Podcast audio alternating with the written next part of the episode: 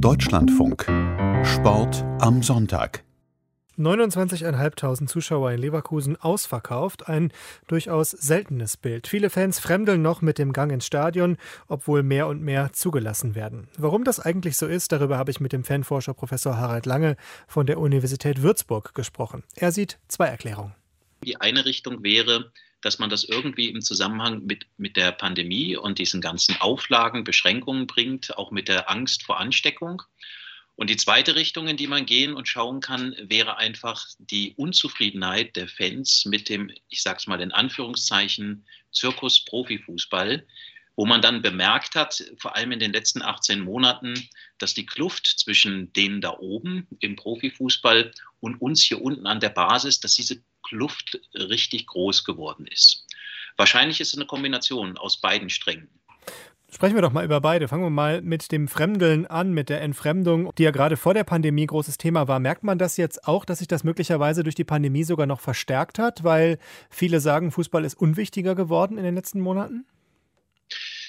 Auf jeden Fall. Also wir haben ja unmittelbar vor der Pandemie einen riesen, ja, ein, einen riesen Proteststurm in der, in der Bundesliga, auch in der zweiten Liga bis rund, runter zur fünften Liga gehabt. Äh, ich erinnere da an die sogenannte Causa Hopp, ähm, die quasi so als Symbolfall für die Kluft zwischen der Basis und dem Kommerzfußball angesehen wird. Da haben sich Fanszenen in ganz Deutschland mit den Fans von Borussia Dortmund solidarisiert und letztlich gegen den DFB, gegen die DFL in Hinblick auf diese na, Kollektivstrafe, die die BVB-Fans wieder getroffen, äh, betroffen hat. Äh, und diese, dieser Protest, der ist ziemlich, ziemlich, hat ziemlich hohe Wellen geschlagen und am Höhepunkt dieses Protestes, da tauchte dann plötzlich die Pandemie mit all diesen Beschränkungen auf, sodass der Protest quasi erstmal gekappt wurde. Da war die Bevölkerung schon sensibilisiert für die Kluft zwischen Basis und Kommerzfußball. Und diese Sensibilisierung hat dann letztlich dazu geführt, dass man sehr aufmerksam verfolgt hat während der Pandemie, insbesondere während der ersten Monate, ob und wie der Fußball, der Profifußball da irgendwelche Sonderrollen bekommt. Ne? Es war ja dann die Debatte um die Geisterspiele und während der Italiener an der Ecke zumachen musste, der Friseur ähm, keine, keine Kunden mehr empfangen durfte und überall die, die Beschränkungen, die Corona-Beschränkungen sichtbar wurden, auch Kinder kein Fußball mehr spielen durften. Da hat der Fußball, der Profifußball, dank seines hervorragenden Hygienekonzepts eine Sonderrolle bekommen. Und spätestens da hat die Bevölkerung, und zwar in der Mitte der Gesellschaft, bemerkt, dass da eine Schieflage äh, vorliegt. Ich würde das Ganze so zusammenfassen, dass der Protest, der Fanprotest gegen den Kommerzfußball, der ursprünglich so ein, sagen wir mal, so eine Domain äh, der oder Domäne der der aktiven Fanszenen war, dass diese Protestbewegung in der Mitte der Gesellschaft angekommen ist. Und das heißt, die Alltagskommunikation über Fußball, die hat jetzt ein weiteres aktuelles Thema. Es geht da nicht nur um Lewandowski-Tore oder um die Frage, wer wird Meister, wer steigt ab, sondern es geht auch um Kritik an den Auswüchsen des sogenannten Kommerzfußballs. Das heißt, die aktuellen Debatten rund um eine Super League und um FIFA-Pläne, die WM alle zwei Jahre auszutragen, anstatt alle vier, die spielen da sozusagen auch noch mit rein und machen so eine Sogwirkung vielleicht auch bemerkbar. Auf jeden Fall. Und all das ist vor allem in den letzten 18 Monaten quasi in Abwesenheit der Fans, in Abwesenheit der Kurven sportpolitisch beschlossen worden, beziehungsweise auf den Weg gebracht worden äh, und heftigst diskutiert wurden. Und da wächst natürlich dann das Misstrauen gegenüber denen da oben, die den Fußball lenken, die das zum Teil ja auch schon selbst erkannt haben, dass man dagegen steuern muss, dass man Vertrauen zurückgewinnen muss.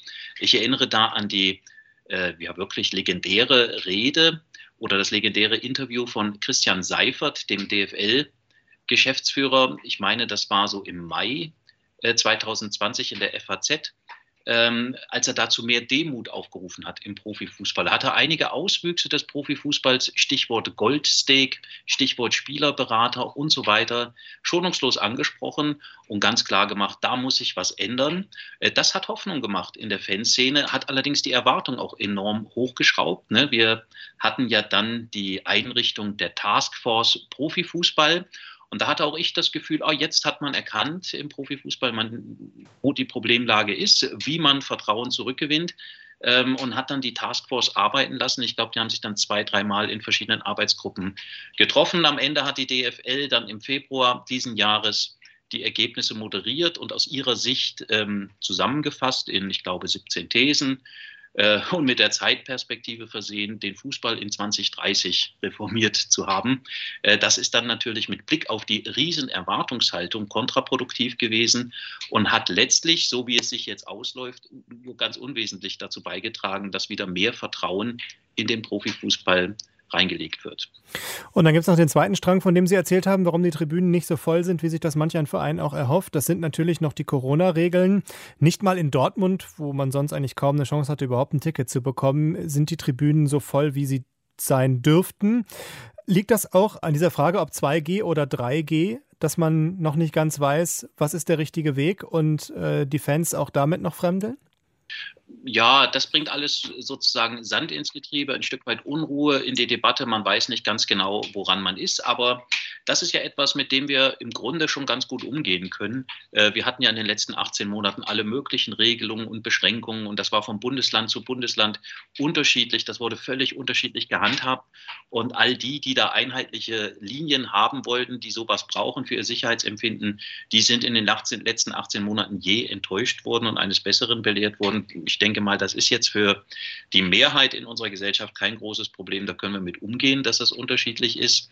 Äh, und wie gesagt, ich interpretiere das als in Anführungszeichen Sand im Getriebe, was sicherlich hier und da noch einmal verstärkt. Aber das kann aus meiner Sicht nicht der ja, der tragende Grund sein für das, für das Fernbleiben der Fans, gerade jetzt, wo es wieder äh, quasi komplett geöffnet ist. Weil es gibt ja durchaus Fangruppen, die sagen, wir können da nicht hingehen, weil unser Verein 3G macht. Wir wollen eine 2G-Tribüne haben aus Sicherheitsgründen. Und manche Fangruppen sagen, wir können da nicht hingehen, weil der Verein 2G macht. Und wir schließen damit viele aus, wir wollen 3G. Das ist ja so eine Art Glaubenskrieg fast schon, oder?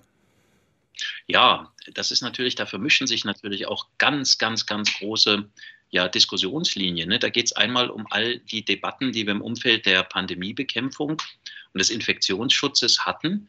Äh, und das Ganze wird jetzt auch noch gekreuzt und kombiniert mit, sagen wir mal, sportpolitischen Forderungen der Basis, mit Befindlichkeiten hinsichtlich des eigenen Fanseins, sodass wir letztlich eine Gemengelage haben, die kaum noch zu durchschauen ist. Allerdings, und das ist vielleicht ein Lichtblick am Horizont, es ist ja abzusehen, dass wir die Pandemie bald überwunden haben werden und dass wir dann auch solche Debatten im Grunde gar nicht mehr brauchen. Sind denn dann automatisch die Stadien auch wieder komplett voll, so wie wir das gewohnt waren vor der Pandemie? Also der Profifußball, so wie er sich jetzt darstellt und wie er sich in Zukunft entwickeln wird, wird definitiv ein anderer sein. Er wird ganz anders attraktiv sein, anders auf die Menschen wirken als der Fußball, den wir bis, äh, bis Februar 2020 hatten. Davon gehe ich ganz fest aus. Und es wird jetzt ganz, ganz wesentlich darauf ankommen, was die Führungsetage im DFB, aber insbesondere in der DFL äh, für Konzeptionen an den Tag legt, was sie für Konzeptionen entwickeln, um diesen zu, äh, Profifußball der Zukunft glaubwürdig und damit für die Gesellschaft wieder tragfähig zu machen, sodass man den äh, Vereinen wieder die Bude einrennt und dass Fußball wieder unangefochten das Unterhaltungsthema Nummer eins ist und dass wir aus dieser Phase der Entwöhnung äh, und Entemotionalisierung des Fußballs, Entmystifizierung des Fußballs auch wieder herauskommen. Ist Fußball das nicht trotzdem, auch wenn da nur in Anführungsstrichen 60.000 in Dortmund im Stadion sind?